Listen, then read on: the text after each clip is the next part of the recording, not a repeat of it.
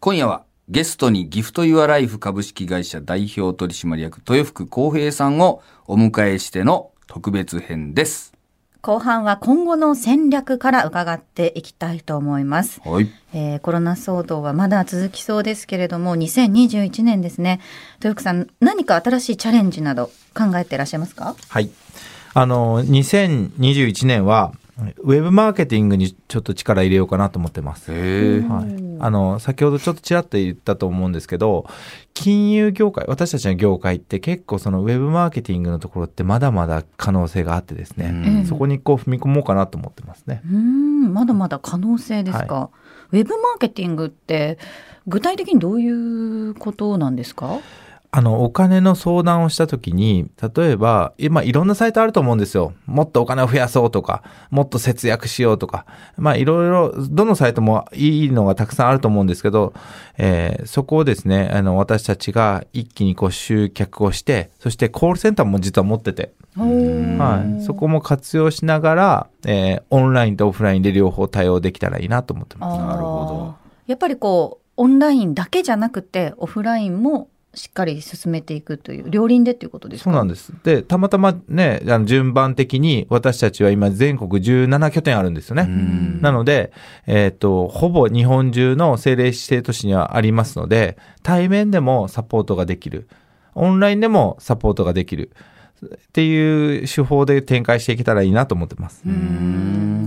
あえて、やっぱりリアルな店舗を出そうっていうご決断があったんですかね、どっかで。あ、もうあります。あの、うん今後もですね、いい、とにかくいいメンバーがいたら、そういう拠点をどんどん出していきたいなと思ってます。うんなぜかっていうと、2021年のみならず、今後、結構、人にもフォーカス当たっていくと思うんですよね。うん人の価値のところを高める、実は自信があるので、おおはい。人の価値を高める。はい。うーん。みんな結構不安だと思うんですよ、正直。今やってる仕事、将来通じ、通用するのかどうかとかって言って。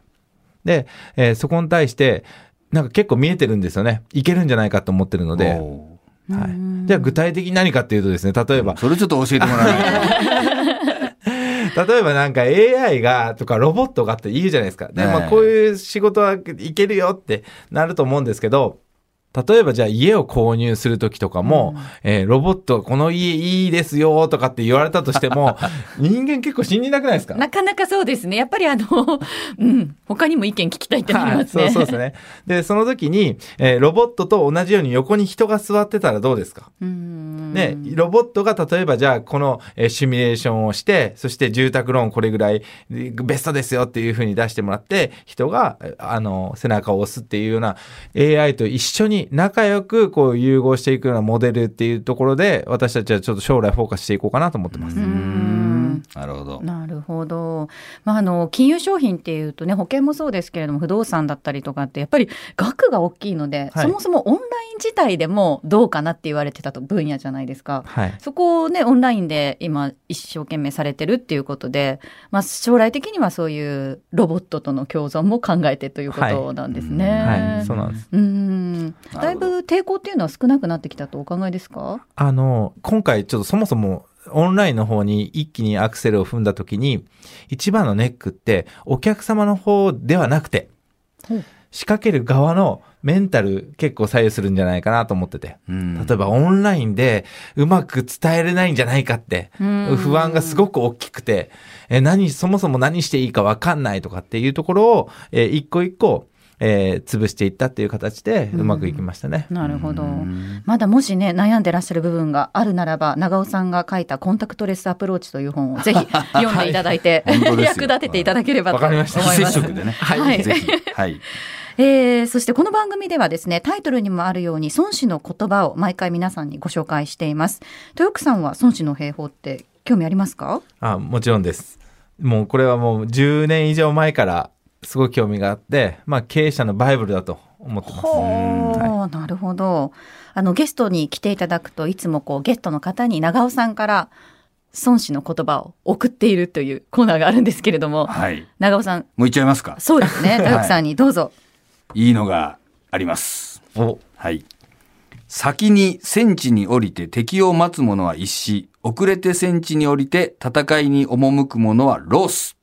という教えがありまして。うん。これは何かというと、先にですね、戦場について、その準備してるっていうか、敵が来るのを待ってる方は、休憩もできるし、陣形も整えたりしてね、有利に戦えるんだけど、遅れてその戦場に到着した側は、準備もできないし、休憩もできずにね、不利な戦いを強いられることになるぜっていう教え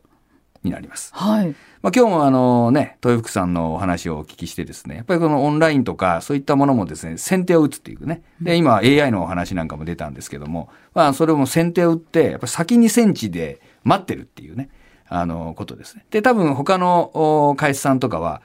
その豊福さんとかの動きを見て、で、みんなもオンラインでこうやり出したと。そう AI も活用され始めたと。でそこでよっこらしょっつって始めていくと、こう遅れて戦地に到着して不利な戦いになるっていうね、教えなんですよね。やっぱり先手をきちんと打ってですね、えー備えていくっていうことができるかできないかっていうのが、まあ戦いを有利に進めるかどうかを、まあ左右するという教えになります。なるほど。豊福さんいかがですかいや、嬉しいですね。ありがとうござ います。いや、こういうメッセージいただけると自信になりますよね。あーで、さらに今後経営していく上で、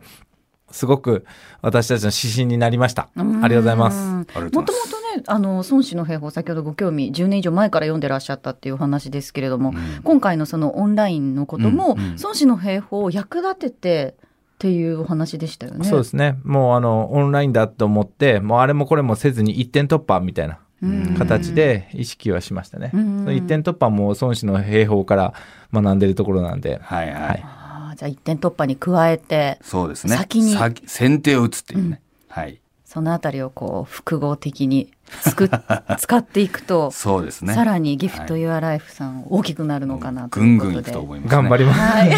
い、 楽しみにしております。えー話はつきませんが、お時間となってしまいました。今夜のゲストは、ギフト・ユア・ライフ株式会社代表取締役、豊福浩平さんでした。ありがとうございました。 ありがとうございまあしりがたとうご。ざいました。